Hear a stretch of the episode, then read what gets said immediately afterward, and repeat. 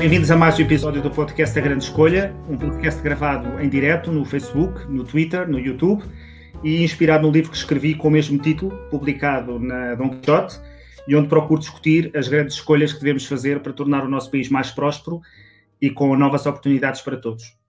Ao longo da grande escolha, realço o papel que o investimento privado tem na prosperidade e na criação de riqueza que permite robustecer as políticas sociais. Sem uma boa política de captação de investimento e sem este movimento de crescimento empresarial, continuaremos a ficar para trás, sem aproveitar as grandes vantagens da globalização. Portugal precisa de investimento como de pão para a boca e, dada a escassez de capital nacional, precisamos rapidamente de investimento estrangeiro. O que é que nos falta para conseguir mais investimento? O que é que precisamos de fazer para que as pequenas empresas se tornem médias e as médias se tornem grandes. É disso mesmo que vamos estar à conversa com a Catarina Paes, a primeira portuguesa a receber o prémio de melhor aluna de MBA do INSEAD e uma das mais brilhantes jovens economistas portuguesas. Há vários anos a trabalhar entre Londres e Lisboa, entre fusões e aquisições e o private equity. O observador, Catarina, chamou-te a Nova Horta Osório, presumo que isso seja um elogio e obrigado por estares aqui à conversa comigo e connosco. Obrigada, Adolfo, obrigada pelo convite, é um, é um prazer. Olha, como estás muito ligado à área do investimento, um, talvez possas ajudar-nos a perceber uh, quais é que são as primeiras perguntas que um investidor estrangeiro faz sobre Portugal ou sobre qualquer país. O que é que são os fatores de atração uh, de um investidor médio uh, estrangeiro quando quer investir num país? Um investidor internacional a primeira coisa a ter em conta é que não tem um mandato normalmente só de investir num país. Portanto, se eu posso investir em, em, em Portugal, normalmente o meu mandato é mais abrangente que isso, é porque normalmente também posso investir uh, na Itália, em Espanha, em toda a Europa, pelo menos. Um, já para não dizer em outros continentes, eventualmente. Um, quando há uma oportunidade de investimento, normalmente isso surge porque há uma empresa que uh, precisa de, de levantar capital, por exemplo. E nesse caso, o investidor, obviamente, o que vai olhar é as condições que a empresa tem, portanto, o crescimento da empresa, as margens de lucro, enfim, poderemos falar sobre isso um bocadinho mais à frente. Uhum. Mas, inevitavelmente, acaba por olhar para o contexto macroeconómico em que essa empresa, em que essa empresa se insere, porque vai acabar por estar exposto a ele, mesmo que a empresa até esteja muito virada para o exterior. E eu acho que há três coisas muito importantes e que, enfim, percebo que a tua pergunta seja mais abrangente, não seja só necessariamente ligada a Portugal, mas quando eu penso em uhum. Portugal, que, que me vem muito, muito à cabeça. a primeira tem que ver com a, a regulação, por exemplo. Uhum. Acho que precisamos de, de, de, reguladores mais independentes e isso é essencial para termos uma economia de mercado uh, que funciona de forma saudável. E eu lembro-me que quando comecei a trabalhar, um dos primeiros projetos que fiz foi precisamente nos tempos da Troika e era um, um, um estudo sobre a independência dos reguladores portugueses. E que, basicamente, a conclusão é que há um grande espectro em termos de independência, há uns mais independentes que outros, mas, no geral, comparativamente com, com outros países, há pouca independência. E a independência pode ser tanto do setor regulado como pode ser do poder político. E o grande problema de existir essa falta de independência é que, de um dia para o outro, a regulação pode mudar. Isso é uma coisa que tipicamente os investidores não gostam, que é a falta de visibilidade sobre o que é que vai acontecer. E isto uhum. liga-me ao meu segundo ponto, que é, que, é, que é importante, que, é, que tem que ver com a transparência e, no fundo, com o escrutínio que existe uh, na sociedade. Pode ser um tema cultural, uh, uh, mas, enfim, claramente há, há, em Portugal é uma coisa que podemos desenvolver. Por exemplo, ao nível dos reguladores, eu notei que os reguladores ingleses, quando os comparei com os portugueses, os reguladores ingleses basicamente emitiam autênticos relatórios e contas, não só da sua atividade, mas muitas vezes também uh, sobre estudos profundos sobre o setor que regulavam. E, portanto, se alguém quiser saber alguma coisa sobre aquele um setor de telecom, energia ou que seja, podia ir ver uh, ao regulador e ver o que é que o regulador tinha a dizer sobre isso. Uhum. Isso significa que um investidor, se quiser investir naqueles setores, sabe exatamente o que é que vai acontecer do ponto de vista regulatório, mesmo que não tenham sido anunciadas as medidas, sabe quando é que pode antecipá-las e, portanto, em termos de visibilidade sobre o investimento que tem, consegue fazer cálculos muito mais adequados. Portanto, este, este tema, como dizia, não é só associado aos reguladores, não é? Portanto, é uma coisa, é uma coisa é cultural, os ingleses têm isso talvez um pouco melhor que nós, os nórdicos também, e isto afeta, afeta os mercados. Uh, desde logo também a falta de, talvez de liquidez, o facto de existirem menos transações que são feitas em Portugal e menos uh, disponibilidade sobre os resultados dessas transações, seja no mercado, seja no, mercado público, seja nas transações privadas, também faz com que um, ehm, o mercado possa não funcionar tão bem. Uh, mas claramente acho que este tema da transparência, da transparência é importante. Uhum. Uh, e há um último tema que, que é, que é enfim, em Portugal é, é, uma coisa que afeta bastante, inclusive algumas transações em que, em que possamos trabalhar, é a velocidade de decisão dos tribunais. Enfim, aí serás, falarás melhor sobre isto do que eu, mas basicamente quando se investe num negócio, ter uma decisão parada ou, ou não se poder resolver um problema porque há uma coisa no tribunal que não é decidida, é, quer dizer, é altamente contraproducente, porque às vezes só piora o problema, não é? Um, e, e, enfim, estes são três pontos que eu acho enfim, que me vêm à cabeça, mas obviamente nós podíamos falar sobre outros e desde logo, por exemplo, para abrir um novo, um novo negócio, claramente, por exemplo, a carga fiscal e o facto de vir um, okay. números recentes da OCDE. precisamente, eh, não queria já falar desse, mas ia dizer que normalmente fala-se em carga fiscal, em, em justiça, sim, e também na questão da legislação laboral. E é interessante porque tu tocaste em dois pontos que são normalmente esquecidos, que não há nenhuma reforma legislativa que possa resolver de um dia para o outro, porque são questões mais estruturais e mais culturais, e uma diz respeito ao estatuto do regulador, à independência do regulador, e uma separação muito grande entre Estado e setor privado, uh, e a transparência da decisão. Transparência e, presumo eu, previsibilidade da decisão, não é? A ideia de que tudo não muda, que, os, que, o, que, a, que o enquadramento fiscal, regula, regulatório, eh, não muda de um dia para o outro, que não está sujeito às, às contingências eh, políticas do, do, dia. E, portanto, achas que Portugal não compara bem com uh, os escandinavos, com.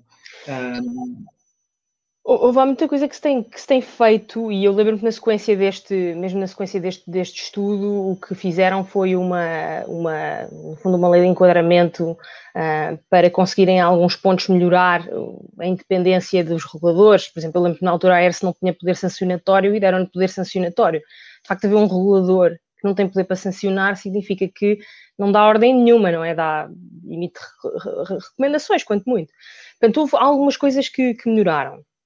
Mas eu lembro-me que, uh, quer dizer, eu acho que de uma forma geral ainda não, não nem todos, os reguladores não estão, ainda não estão todos uh, no mesmo estatuto e, portanto, há uns melhores que outros e, uhum. e, e, claramente ainda há muita coisa para fazer e, de facto, comparamos, comparamos mal em algumas coisas. Eu lembro-me que, por exemplo, uma das coisas que se discute muito, e isto é uma, uma questão delicada, que, enfim, também por causa da dimensão do país, mas por exemplo, uma das formas de medir a independência dos reguladores do setor regulado é aquilo que eles chamam a frequency of revolving door, que é quantas vezes é que vai alguém do setor regulado para o regulador e do regulador para o setor regulado. Que tem óbvias implicações, mas que, enfim, é uma coisa às vezes difícil, porque obviamente também as pessoas, às vezes melhores para regular, são as pessoas que têm mais conhecimento sobre a matéria, uhum. e eu, essas pessoas normalmente já trabalharam no setor regulado. Está aí uma, alguma questão. E eu, uma coisa que eu achei interessante é que Portugal, até do ponto de vista um, da legislação, até tinha leis que restringiam muita coisa e que eh, tentavam evitar precisamente essa falta de independência. Por exemplo, havia períodos de nojo e havia limites a, a poder haver esta, esta mudança de, de, de, de área, etc. Um, mas isso nem sempre depois era cumprido, ou seja, havia muita. não havia independência de facto. E eu lembro-me de ter uma conversa com um regulador, acho que era o regulador de redes alemão, e perguntar: então, mas eh, na vossa legislação vocês não têm nenhuma regra sobre os períodos de nojo? E, e, e como nós temos, e que ainda era um período, um período longo. E eles respondem-me: mas, oh, Catarina, nós não precisamos ter uma regra que diga que a pessoa não pode ir da Deutsche Telekom para o regulador e depois do regulador para a Deutsche Telekom, porque no dia em que isso acontecesse, essa pessoa era tão escrutinada que provavelmente nem sequer chegava a, juntar-se ou a fazer essa mudança. Acho que há aqui algum, algum Eu também que Há também uma grande assimetria de informação entre os reguladores, o Estado, e uma economia cada vez mais sofisticada, eh, com Uh, sobretudo a nova economia que, com ativos intangíveis e, portanto, tem toda uma dinâmica distinta em que muitas das vezes os reguladores não têm a mesma capacidade de, de, de, de sofisticação, não hum. os senhores que lá estão no corpo uh, dirigente, mas depois toda, todo, enfim, todo o o corpo do funcionalismo, uh, que há uma enorme assimetria de informação, de tal forma que existe, mesmo sem qualquer vontade de corrupção, mesmo uhum. sem qualquer vontade deliberada, uma certa captura regulatória. Há captura uhum. apenas. É, eu costumo dizer que é como quando nós vamos ao, ao uh, pomos o carro na oficina. Eu acredito em tudo o que o mecânico vai dizer, porque eu não tenho qualquer capacidade de, claro. de avaliar se, ele, se aquilo é mesmo verdade que ele me está a dizer. Portanto, há uma.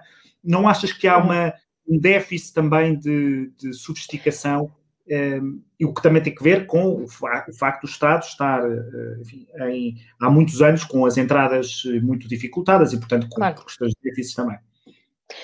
Sabes o que é que eu, eu vejo, por exemplo, até no, no, Reino Unido eles fazem muito isso, que é um, o governo ou o Estado não tem que ter uh, as melhores pessoas em todas as áreas. Eu, eu acho, dito isto, eu acho que os reguladores, daquilo que vi, tinham pessoas excelentes nas áreas do ponto de vista técnico excelentes.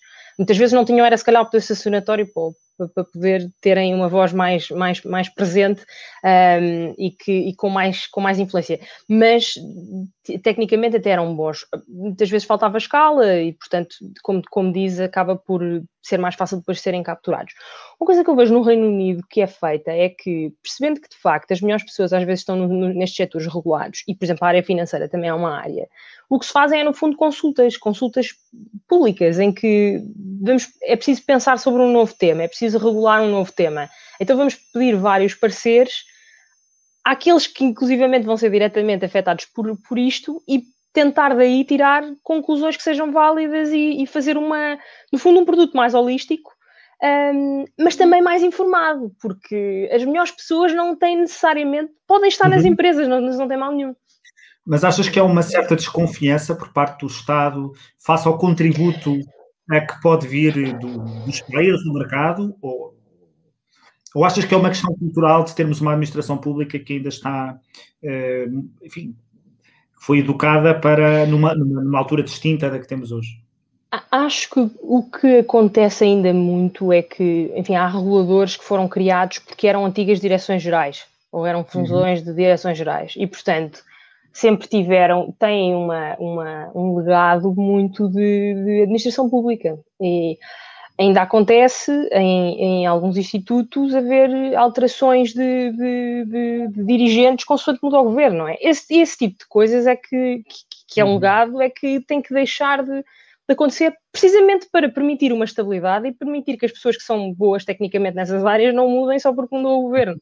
E também para dar alguma, alguma estabilidade à própria regulação que é tal que dá visibilidade, uh, por exemplo, aos investidores. Olha, foi muito bom termos começado por aqui, porque este não é um tema muito claro. típico e, e, é importante, pelo menos para aqueles que, como eu, acreditam na economia de mercado e no setor privado, uh, sobre a necessidade de ter reguladores fortes uh, e com capacidade de decisão, com capacidade sancionatória, com capacidade de ação, que possam, de facto, disciplinar o, o respeito das regras de concorrência, de abertura de mercados, porque é essencial que os mercados tenham essa transparência e essa, e essa abertura. Mas também a questão da estabilidade, que eu acho que, e agora entro na questão fiscal, e já lá vamos depois a, aos aspectos mais micro, na parte fiscal, muitas das vezes, e eu tenho sido muito vocal relativamente à necessidade de baixa de impostos, eu tenho dito umas uhum. vezes que é muito importante baixar impostos, mas é mais importante ainda dizer aos investidores que os impostos que temos, seja os quais forem, não vão mudar. E se mudarem, é para menos. E, portanto, dar-lhes uma garantia que o enquadramento em que eles vão estar é este. Porque há, eh, e eu já estive do lado de lá, há sempre uma enorme vontade, quando não se pode baixar o imposto, de criar regimes de exceção um benefício aqui, um benefício ali, agora queremos é. empreendedores na área digital, vamos criar um apoiozinho aqui, agora queremos é. uh, uh, favorecer o investimento imobiliário, vamos criar um investimento aqui, e portanto, não só crias muitos buracos, que depois facilitam o planeamento fiscal, uhum. uh, como, ao mesmo tempo, não dão a estabilidade aos investidores para dizer, ok, eu tenho um investimento para 20, de 20 anos para fazer naquele país e eu consigo criar este fluxograma do que é que me vai acontecer uh, neste país. Eu acho que muitas vezes nós eh, menosprezamos este, a importância que isto tem para um investidor. É? é? exatamente isso. O, valor de um ativo, enfim, isto muito simplista, é tipo finanças eh, one-on-one, -on -one, o básico. O valor de um ativo tem que ver com o, o, os cash flows, portanto, a, a, os fluxos de caixa futuros que esse ativo vai gerar. E os fluxos de caixa, obviamente, um dos, um dos, um dos pontos importantes é os impostos que vais ter que pagar. Portanto, a empresa tu consegues prever, ou pelo menos indicar uma trajetória das vendas da empresa, do lucro, sabes que há algumas coisas que podes fazer para entrar em novos mercados ou não, reduzir alguns custos, etc. E depois tens uma parte que é pagar a fatura de, dos impostos. Quando, e portanto tu tens uma determinada, uma, um determinado pressuposto relativamente à percentagem de imposto que vais ter que pagar e, e depois isso no modelo e, e depois atualizas isso tudo para o dia de hoje e dá-te um valor. Se a seguir mudam essa percentagem, o valor da empresa, e portanto, no, neste caso, se aumentam, o valor da empresa vai descer, porque vai ter que pagar mais impostos no futuro. E, portanto, o teu caso de investimento, que se calhar pagaste X por uma empresa porque achavas que ela tinha um determinado valor, fica alterado porque afinal vai ter outro valor. Portanto, claramente o tema fiscal e a estabilidade do tema fiscal, como tu dizes, é muito importante, porque se tu mudares de um dia para o outro, se tomas estas decisões que de um dia para o outro mudas a regulação, mudas, mudas a, uma, uma, uma, uma taxa de imposto, o que seja, isso tem implicações grandes para pessoas que tomaram decisões de longo prazo. Porque uma decisão de investimento, enfim, pode haver investimentos que sejam um bocadinho uhum. uh, mais curtos, não é? Entrar e sair numa empresa, ou o que seja, um investimento em bolsa, etc. Mas eh, há investidores, nomeadamente investidores em capital, que privados que ficam investidos mais tempo e, portanto, isso que estás a dizer tem muito impacto no caso de investimento em questão. Sim, e o que é que nós, ou o que é que dirás às pessoas que te dizem que uh, a prioridade não tem que ser baixar os impostos sobre as empresas, que é, a prioridade não é fiscalidade empresarial, mas é, é fiscalidade sobre as pessoas, é fiscalidade, uma fiscalidade mais justa para as pessoas. O que é que tu hum. Dirás a quem ouvir a nossa conversa e disser que nós estamos mais preocupados com empresas do que com pessoas? Nós, eh, nós estamos preocupados com empresas porque as empresas são pessoas, as empresas empregam pessoas e as, emprega, as empresas geram rendimento para toda a sociedade. E por isso a nossa preocupação com empresas é esta, não é? As, as empresas não são um conceito vago, são feitos de, de pessoas e são feitos para pessoas.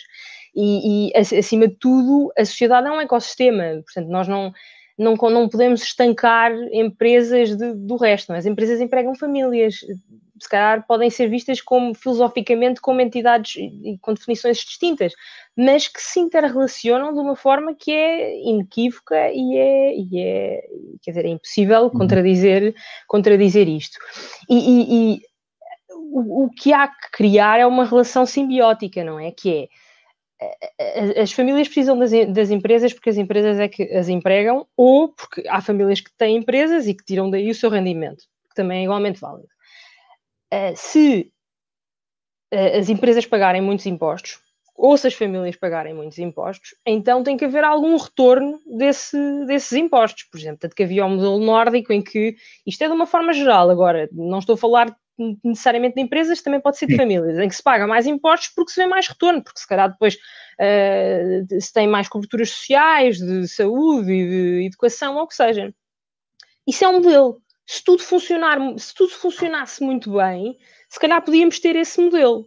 Em Portugal, nós acabamos por ter um sistema que é um bocadinho mais híbrido, que é, temos uma legislação laboral inflexível, mas nós arranjamos, mas também ao mesmo tempo não temos assim um tecido social tão coeso, não temos assim tanta segurança no trabalho, etc. Porquê?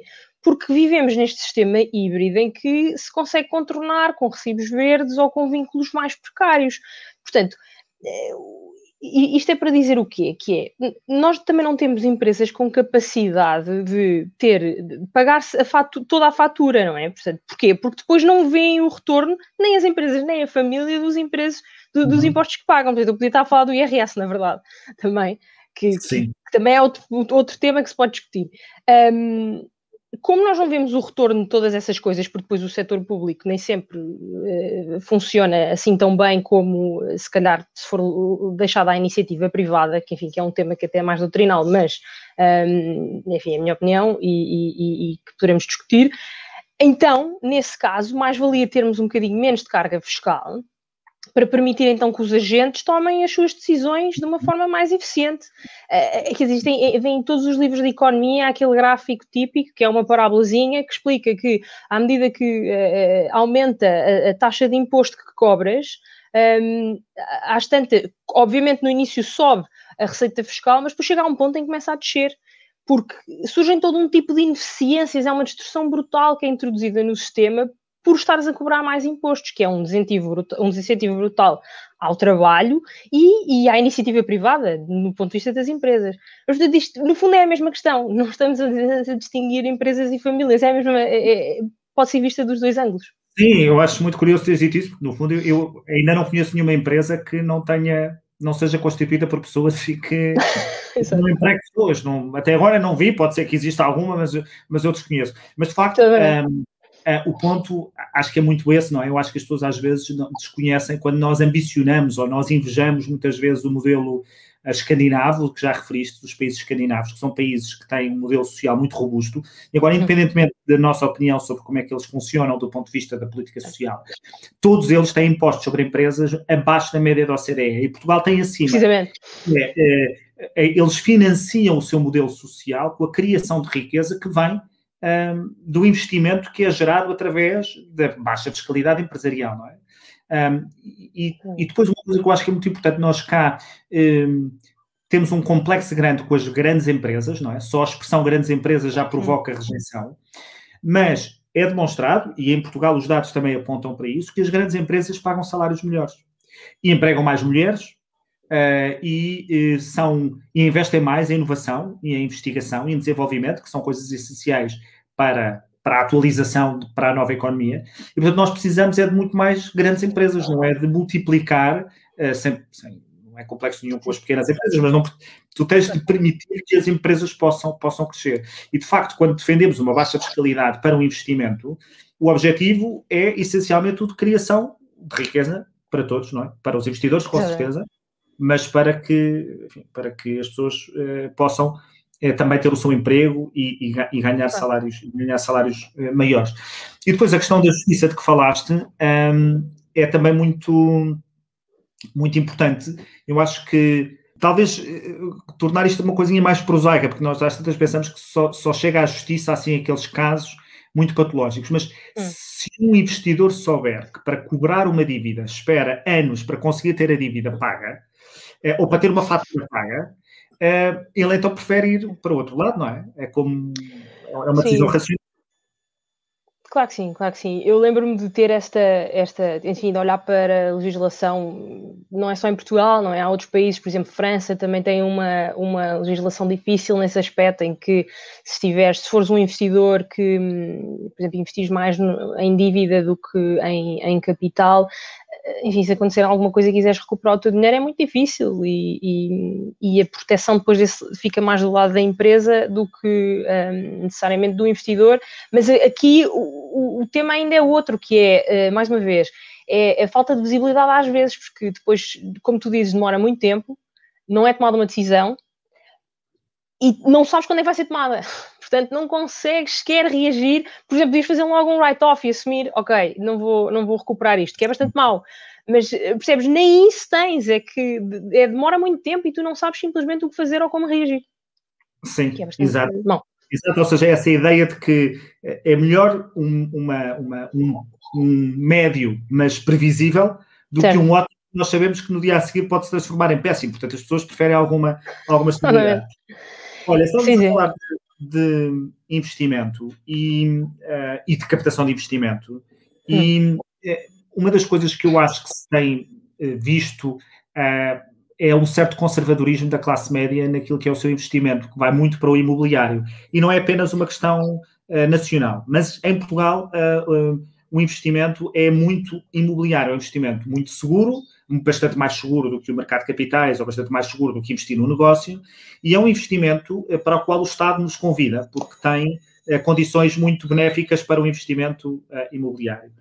O que é que se pode fazer para que o investimento mais produtivo para a economia, que crie mais emprego, que gere mais inovação, que multiplique conhecimento, que tenha este, este, este efeito de derrame, o que é que nós podemos fazer uh, num país como Portugal, que tem uma economia aberta e, e pequena, uh, para, para nos tornarmos mais atrativos para haver outro tipo de investimento?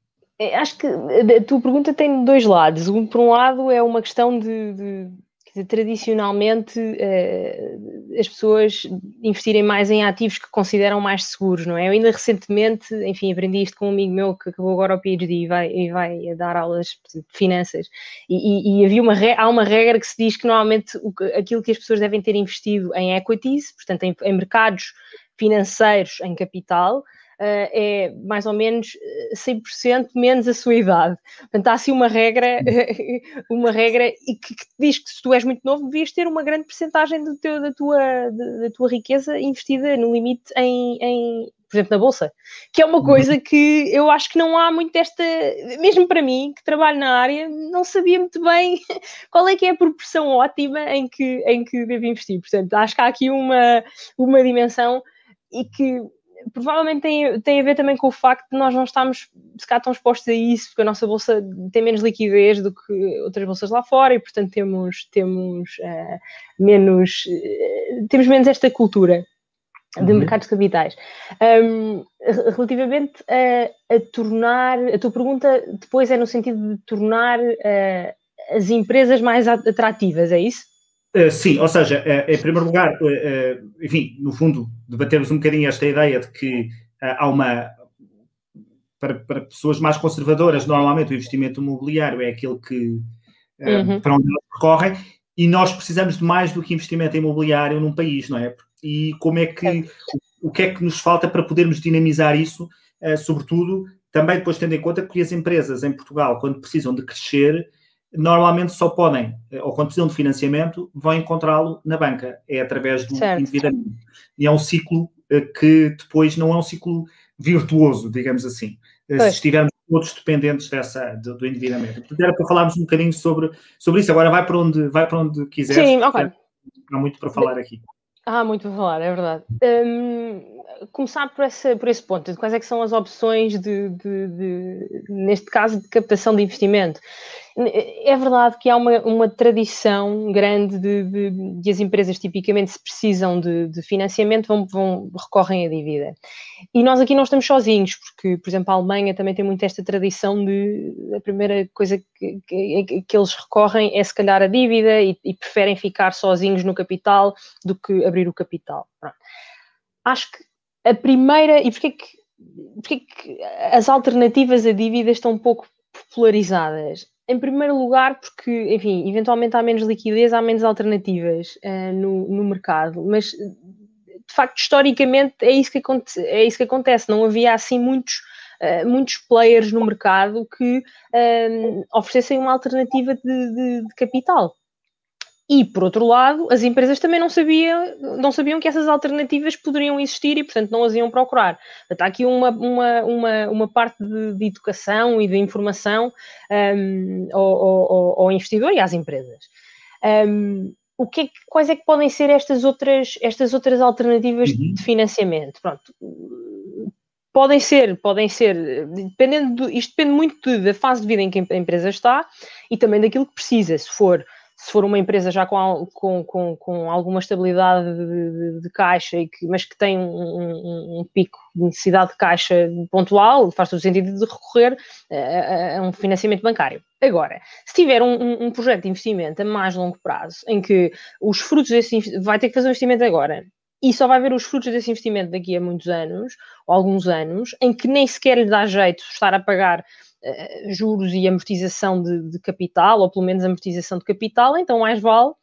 O que é, que é isso? É, é, recorrer a um investidor que seja um parceiro e que seja um sócio, que, seja, que entre no capital. Uhum. E para isso, uh, existem vários tipos de, de, de, de, alternativas e de investidores que, que, que, o podem fazer. Se for uma empresa, mais tipo uma startup ou início de vida, existem investidores individuais, que são chamados business angels, que muitas vezes exportam um, empresas logo no seu início. Como existem fundos de venture capital, que já apoiam aquelas rondas de financiamento de que se fala muito agora nas startups. E existem também family offices, family offices, enfim, são, há empresas, um, normalmente há famílias que têm uma determinada empresa que é uma empresa grande, que tem muito sucesso e, portanto, organizam um, um fundo, um, um office da, da, família que gera riqueza e que gera alocação de capital dessa família. E muitas vezes também um, alocam um, capital, às vezes até pequenas empresas, não só em empresas mais maduras. Uhum. Depois, para empresas mais maduras, existem, dentro dos bancos, há bancos que têm as estruturas de, de, no fundo, fundos de capital de risco, que é uma opção. Existem fundos de capital de risco independentes em Portugal. Um, e depois também existem os tais family offices que também podem investir mais, neste, mais nesta, nesta fase de maturidade. O, esta expressão do capital de risco, isto é uma, até a tradução é, é uma má tradução. Uh, o capital de risco uh, foi traduzido de private equity, que é no fundo capital privado, que é simplesmente dizer, é uma forma, é, existir, é um existir um investidor que injeta capital numa empresa sem que essa empresa seja cotada em bolsa. Portanto, o que não significa que o capital seja, que, esteja, que o, que o investidor esteja disposto a uhum. correr uhum. qualquer risco para o preço. Quer dizer, a coisa tem que ter conta e peso e medida.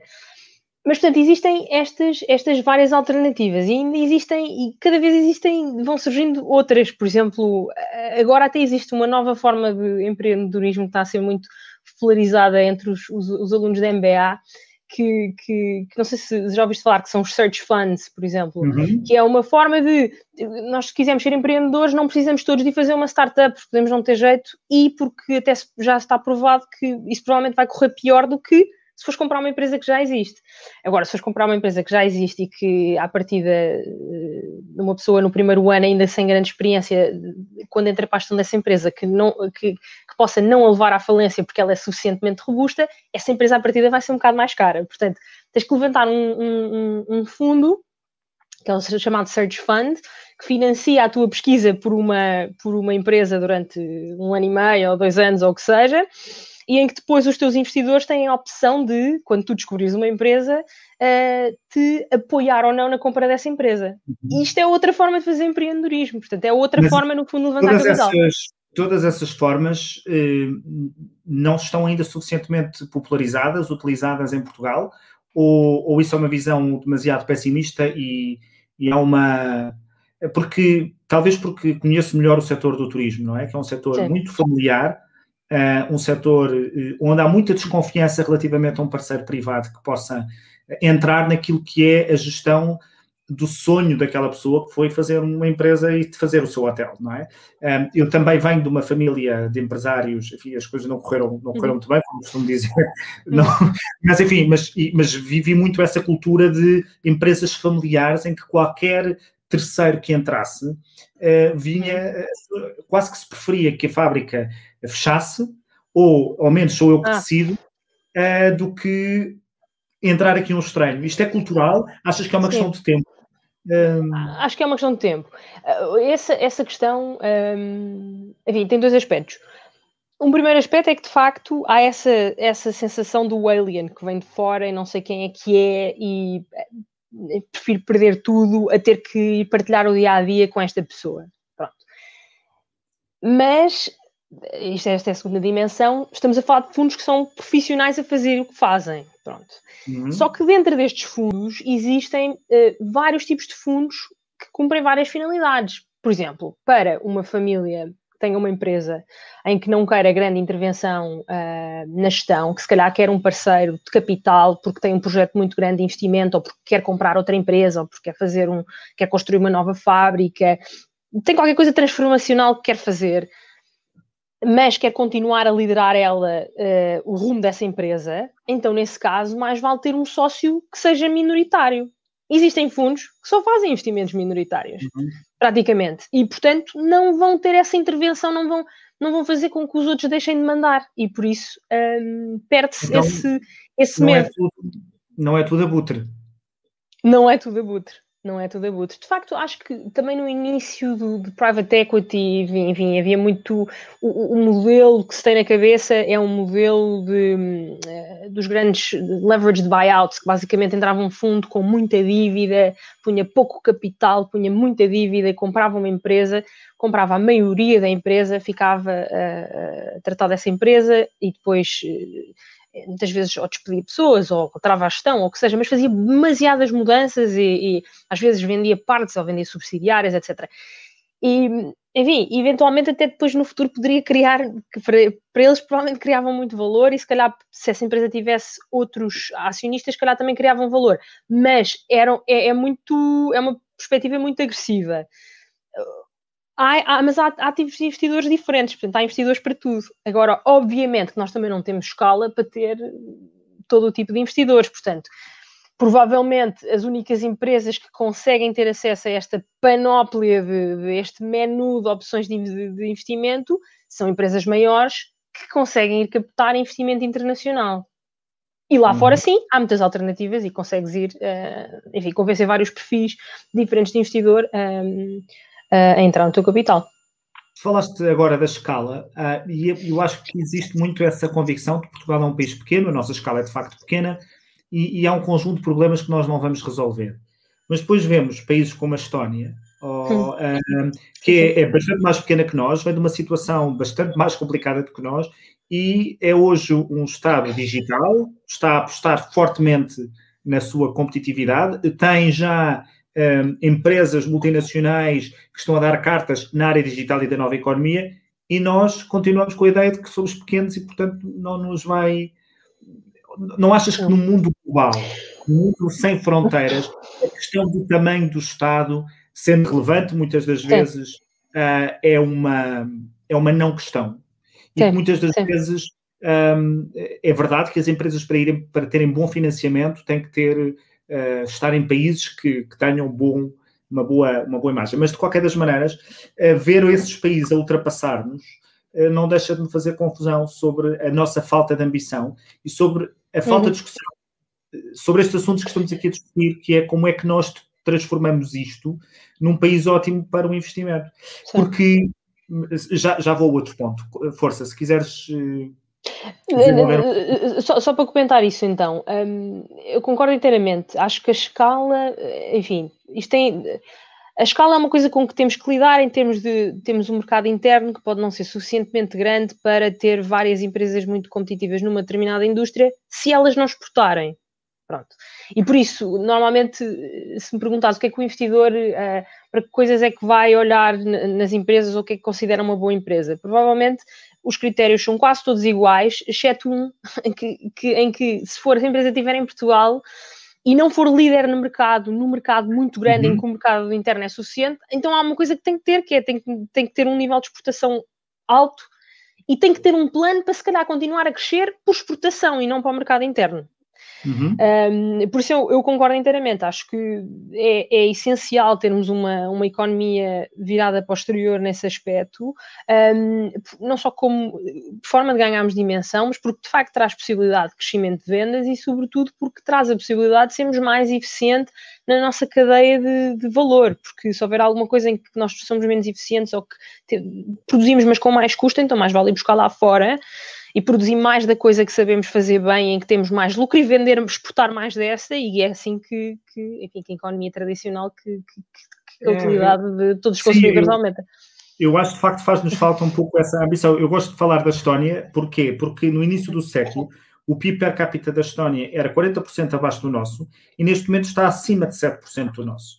E é um hum. país onde nasceu a TransferWise, onde nasceu o Skype, é. e portanto é um país que está a apostar fortemente na economia digital, e, eh, porque é uma economia de futuro e tem vencido não só eh, o seu problema de escala, eh, como também o seu problema de geográfico, portanto, também está na periferia daquilo que, são, eh, daquilo que são os grandes centros.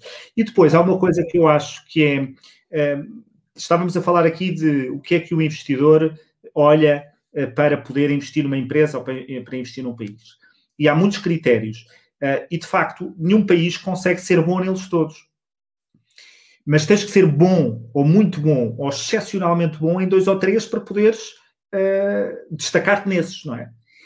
E aquilo que resulta de Portugal é que nós só somos excepcionalmente bons, somos bons em várias coisas, mas nós só somos excepcionalmente bons naquilo que tem a ver com o nosso território, que é o turismo.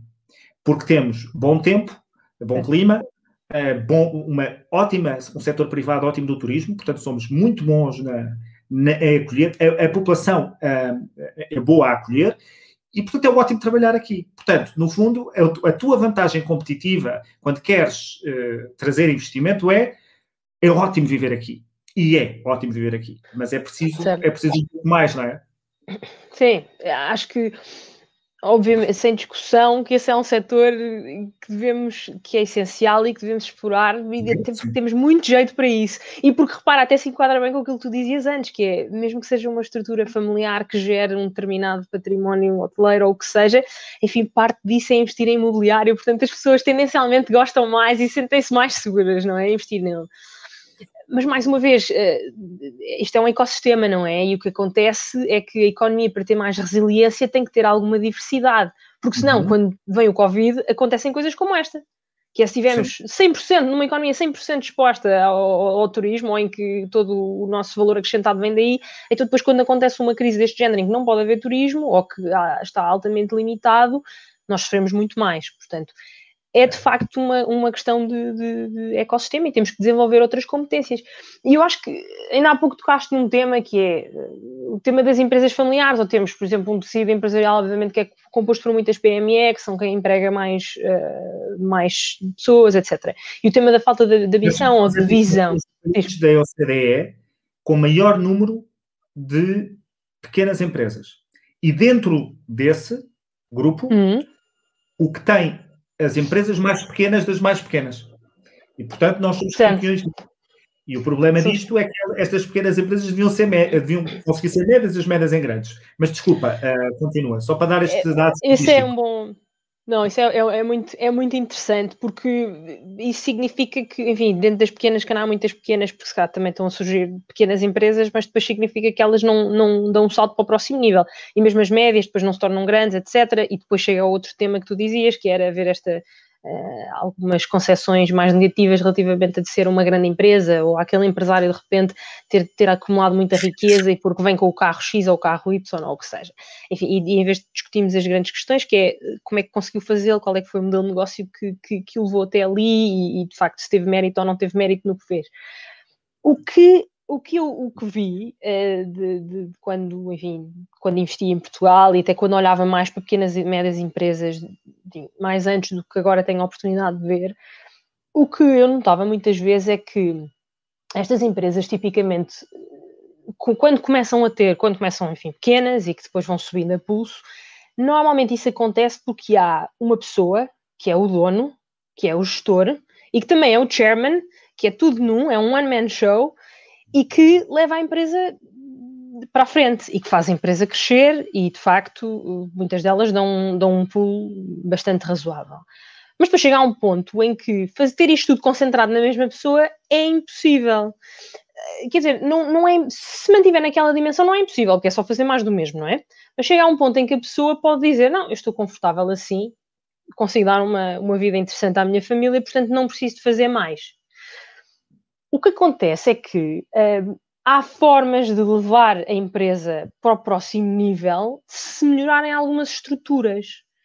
E que basicamente significa que, que esse one-man show, essa, essa, pessoa não tem que estar sozinha. Que é o quê? Que é melhorar uma estrutura de governance e fazê-la se calhar um bocadinho mais complexa, que é, por exemplo, ter uma comissão, o género de uma comissão executiva e um conselho de uhum. administração, não é? Ter um board.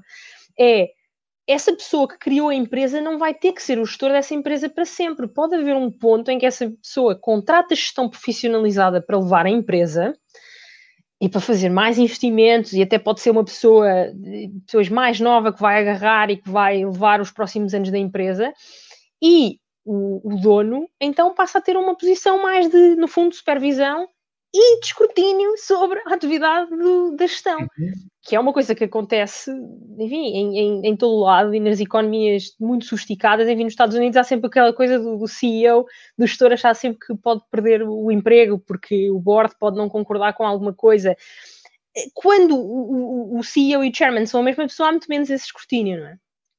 E isto pode ser, e portanto, se conseguimos ter esta outra esta outra forma de governance e criámos também, por exemplo, estruturas de reporte contabilístico melhores que permitam depois, se eu quiser crescer mais e quiser ir buscar investimento, eu consigo, eu tenho um reporte financeiro que me permite mostrar a um investidor e o investidor ter imediatamente noção do que é que são, uh, do que é que a empresa é, portanto não haver ali coisas misturadas, subsidiárias que não interessa, que são familiares ou que são de outro negócio qualquer, e portanto ter uma estrutura limpa que, que, que possa crescer.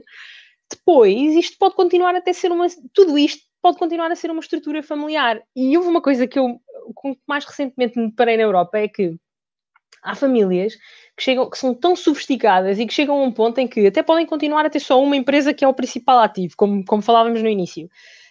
Mas começam a ter tantos membros da família que às tantas têm que uh, criar regras da família sobre como gerir a empresa. Por exemplo, criam uma constituição familiar em que definem coisas como como é que o board vai decidir sobre uh, o pagamento de dividendos. E decidem que todos os anos X% dos lucros vai ser pago em dividendos.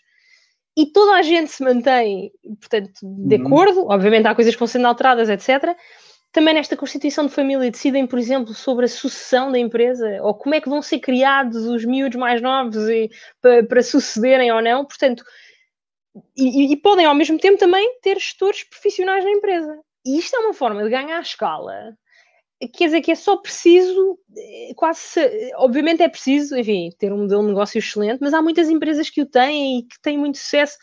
Só é para ir não... para este outro nível é só ter essa, essa, essa visão, é saber que isto é possível fazer, não é? No... Sim, mas nós estamos aqui, no, no, fundo, agora estamos a tocar num ponto que era, que era importante, que é a profissionalização do nosso setor privado, não é? Uma, uma profissionalização ou uma cosmopolitização ou uma atualização, se tu quiseres, porque temos, como temos de facto um tecido empresarial com muitas pequeníssimas empresas, esta sofisticação de que estás a falar uh, nem, sempre, nem sempre é fácil. Uh, e o investimento estrangeiro acaba por ser uma das formas de provocar e de agitar isso, mas, mas precisamos, é de facto, profissionalizar o setor.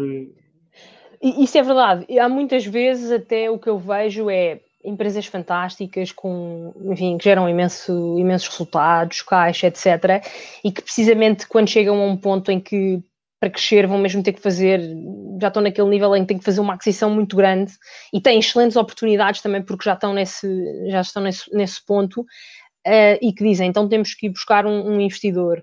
Mas depois aí reparam que ainda não têm uma estrutura corporativa organizada, nem reporte financeiro organizado, para que esse investidor possa sequer olhar para aquele grupo e dizer, então, mas qual é que é o, quais é que são os resultados desta parte, e a margem de lucro, e como é que foi no passado, e como é que organicamente isto uhum. cresce, sem contar com as vossas aquisições, etc obviamente que há aqui um trabalho uh, que, que, é, que é preciso fazer, e, mas não tem mal também, enfim, às vezes o, o, o, o, trigger ser este, não é? Ser haver aqui uma necessidade de investimento e vir um investidor que faz estas perguntas e que ajuda a profissionalizar as empresas. Aliás, a função dos investidores também deve ser, deve ser um pouco essa. Mesmo que seja um investidor minoritário, pode perfeitamente ajudar uh, dando conselho e melhores práticas que vê noutras empresas que têm, um, sobretudo este aspecto de governance, como falamos. Uma, uma das coisas de que falamos já há, há, pouco foi das, das uhum. startups e do, do, ecossistema empreendedor e um, o que é que se passa para que, para que Portugal sejamos muito bons no ecossistema empreendedor, mas depois a empresa, quando quer crescer, quando quer encontrar capital, quando quer poder dar o salto, tem que ir para fora. E eu não sei, não estou certo se isso é um problema só português. Eu olho para o panorama, eu olho para as listas das, das maiores empresas digitais do mundo, uh, das 20 maiores, e apenas uma europeia. Portanto, eu não sei se, é. se estamos. O que, é, o que é que nos está a faltar, sobretudo na área da nova economia, para conseguir ser ótimos não só a ter o talento cá, porque isso é manifesto que temos, ou captá-lo para cá, também é manifesto que conseguimos uhum. fazê-lo, depois, na altura de, de crescer e dar o salto, uh, falta, uh, falha. Olha, deixa-me dizer-te, eu de facto nunca investi em venture, venture, capital ou mais em startups, etc. Mas deixa-me dizer-te algumas coisas do que tenho visto um, eh, no MBA com colegas meus que fizeram startups uhum. e na, na parte dos, dos, financiamentos também. De facto, uh, como isto funciona um bocadinho nas startups é, mais uma vez, por ecossistemas, que é de, de, o exemplo do, do, dos search funds. Quando tu, que eu te dizia ainda há pouco, que é no fundo uma pessoa ou duas pessoas novas irem tentar comprar uma empresa e levantarem uh, capital para, irem, para conseguirem adquirir 100% dessa empresa.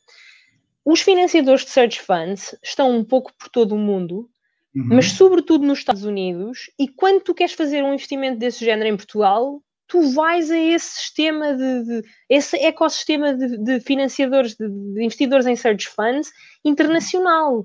Não vais ao, ao procurar os portugueses. É importante normalmente teres um local, porque o investidor local é que no fundo te dá algum aporte sobre, enfim, network local, rede local e, e no fundo um check de que faz sentido tudo no teu país, sabes o que é que estás a fazer. Mas o ecossistema que existe é internacional e, portanto, tens de te posicionar nesse ecossistema se queres uh, conhecer os investidores, porque depois conheces um e esse um diz quem é que é o outro e tu vais falar com o outro e ele também fica interessado na tua ideia e também te vai uh, ajudar e provavelmente investir, etc. E a ideia que me dá é que, enfim, de colegas meus em, em, em São Francisco, em Silicon Valley, é que eh, isto é um bocadinho assim, é que há uma empresa de programação que que são muito bons a fazer programação numa dada área e que falam com outra que se calhar numa área, algumas eles estão todos concentrados e, portanto, falam muito uns com os outros e falam numa área adjacente e trocam ideias. Às vezes falam numa, falam numa área uns com os outros que não, nem, têm, nem, nem têm assim tanto a ver, mas trocam ideias e isso é o suficiente para puxarem uns para os outros e conseguirem um, avançar mais. Olha, Catarina, estamos quase a chegar ao final do, do nosso tempo e é um, um, uhum. um assunto que eu. A internet não... já está a falhar. Não, não, não, não tem a ver com isso. Tem a ver que eu gosto de fazer as coisas com gosto de deixar a conversa no momento em que as pessoas ficam com imensa vontade de continuar, que é para, para depois ficarem sintonizadas para, para a próxima conversa. Muito Olha, bem. Hoje, hoje é o Dia Internacional da Mulher. Uh, e, e, calhou estares aqui hoje, não, não tínhamos, quando te convidei e, e escolhemos a data, não, não estava. Aliás, este é o sexto episódio desta temporada do, do, podcast e és a quarta mulher que está aqui. Portanto, se, se fosse só por causa dessas questões, Uh, para mim, Dia Internacional da Mulher já tinham sido pelo menos mais, mais três. Portanto, sou muito ótimo, ótimo. Essa, mas sou muito dado à questão da, da, da diversidade uh, num contexto político até, e empresarial. Mas a minha pergunta não é tanto para celebrarmos aqui, embora o possamos fazer, é a tua experiência que já, já contactas com investidores de vários países, já vive, vives e viveste em vários sítios.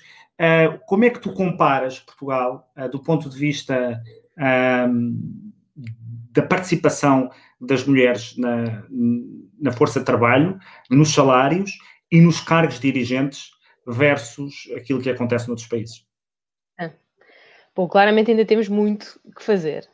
É, mas é verdade que todos os países têm. Portugal, enfim, provavelmente teremos mais e da experiência que tive, realmente, também por cá lidar com, se calhar, empresas mais pequenas, etc., em que nos cargos de gestão, de facto, não, as pessoas não estavam habituadas a ver, não estavam habituadas a ver muitas mulheres.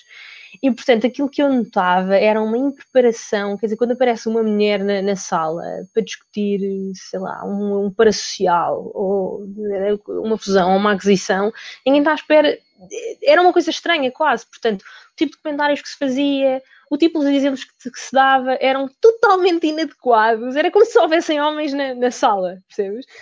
E portanto eu acho que claramente um, ainda, ainda há uma certa, mais uma vez, é quase uma profissionalização, não é? Também a esse nível que, que tem que ser feita, em que, enfim, neste tema da diversidade um, de género é, é, é, é igual. O, o, o tema da diversidade, e eu acho que às tantas nós perdemos, perdemos noção de porque é, que, porque é que a diversidade é bom. Não é só porque haver igualdade de oportunidades é, é, é justo ou é adequado. É também porque a diversidade está provado que melhora a qualidade da decisão e os outcomes, portanto, os resultados que as empresas podem ter, por terem, por exemplo, uma equipa de gestão mais diversa ou um board mais diverso do que se não tiverem. Pode ser por temas de igualdade de, de, de género ou outros. Portanto, diversidade é o, é o, aliás, por diversidade de género ou outros, diversidade é o, é o, é o, ponto, é o ponto importante. E, uh, enfim, eu não sei, não, não vi estatísticas recentes sobre os salários em Portugal ou, ou, ou fora, mas continua a existir uh, um, um, um, gap muito grande entre, para a mesma tarefa, as mulheres ganharem, ganharem uh, menos e que, enfim, ao longo do tempo muitas explicações tentaram dar, que tem que ver com as mulheres não, não terem chegado ainda a lugares de desfia, etc. Mas já há estudos que são bastante sofisticados e que tentaram controlar para todas essas variáveis e comparar uh, o que é comparável e ainda assim uh, continuamos mal e portanto há muita coisa a fazer para, para, para evoluirmos aí. Enfim, depois há toda a discussão de se devemos forçar algumas realidades e, portanto, forçar cotas em, algumas, em alguns aspectos, uh, que, que, que, acho que em algumas situações podem ser até a única, a única solução. Uh, depois temos é de garantir que uh, também pomos as, as, pessoas adequadas, não é? Portanto, não podemos pôr pessoas desadequadas ao cargo só porque há uma cota, não é? E que, até porque senão é, é, é uma perversidade que se introduz no sistema e que depois cria mais má reputação do que boa reputação. Mas uhum. acho que claramente ainda há muito, muito a fazer e enfim, é bom, é bom estarmos a falar no Dia da Mulher porque podemos também dar, dar esta nota.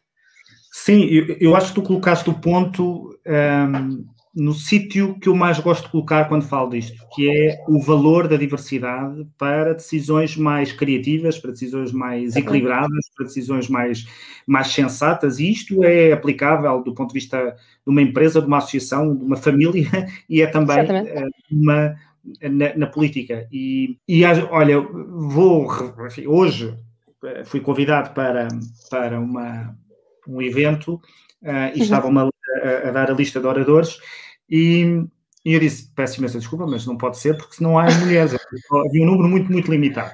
Ah, não, mas nós, nós uh, só, só queremos os melhores, os mais competentes, é esse o nosso único critério. Disse, com certeza, nem eu, estou, nem eu estou a dizer o contrário. O que me custa acreditar é que não haja mulheres competentes Uma mulher com... é, e a prova disso é que me estou a convidar a mim para este tema que eu nem sequer sou propriamente. Estás a ser modesto é, agora, Adolfo. Mas é, isto para dizer que mais, para mim é mais importante este contributo que eu dei nesta conversa do que a questão das cotas, porque é. verdadeiramente começam-se a criar círculos viciosos em que o top of mind é, para de oradores, o top of mind são homens, porque são aqueles que foram sempre aparecendo, o que é perfeitamente normal. E o top of mind é uma coisa perfeitamente normal é humano, não acho que seja ah, sequer preconceituoso. Agora, acho que podemos tentar vencer isso, não é? Da mesma maneira que estou a tentar trazer aqui para estas conversas pessoas que normalmente o resto das pessoas não conhece. E acho que é muito importante mostrar que tens em Portugal uma nova geração, e por nova geração é nova de novidade, não é necessariamente nova de idade, as pessoas não estão habituadas e que sabem muito de muitos temas e que podem dar muito contributo para uma, uma definição de políticas públicas, que no fundo é aquilo que estamos, a, é aquilo que estamos aqui a discutir. Uh, é que políticas públicas é que podemos ter para, para, ter, mais, ter, para ter mais investimento, neste caso, uh, em, em, Portugal. Uh, alguma coisa que não disseste e que achavas muito útil dizer sobre, sobre, sobre isto, sobre como captar investimento? Uh, tens agora algum tempo para o fazer. Ou então, como nos casamentos, calas-te, fala agora ou fala agora. Eu acho que só concluir dizendo que, um, ehm, mais uma vez, como tínhamos falado, é fundamental a abertura ao exterior, porque o, o facto da, da dimensão do, do, mercado interno poder, enfim, ser menor do que outros países, isso não deve ter ser visto como uma limitação deve ser visto, enfim, o facto de nós termos já uma boa abertura ao, exterior deve ser visto como uma oportunidade e, portanto, uma empresa portuguesa deve ver o seu mercado não só como um mercado português, mas como um mercado, um mercado global no limite. Um, e, e, e, pensar que e pensar que vale a pena levar as empresas para o nível seguinte.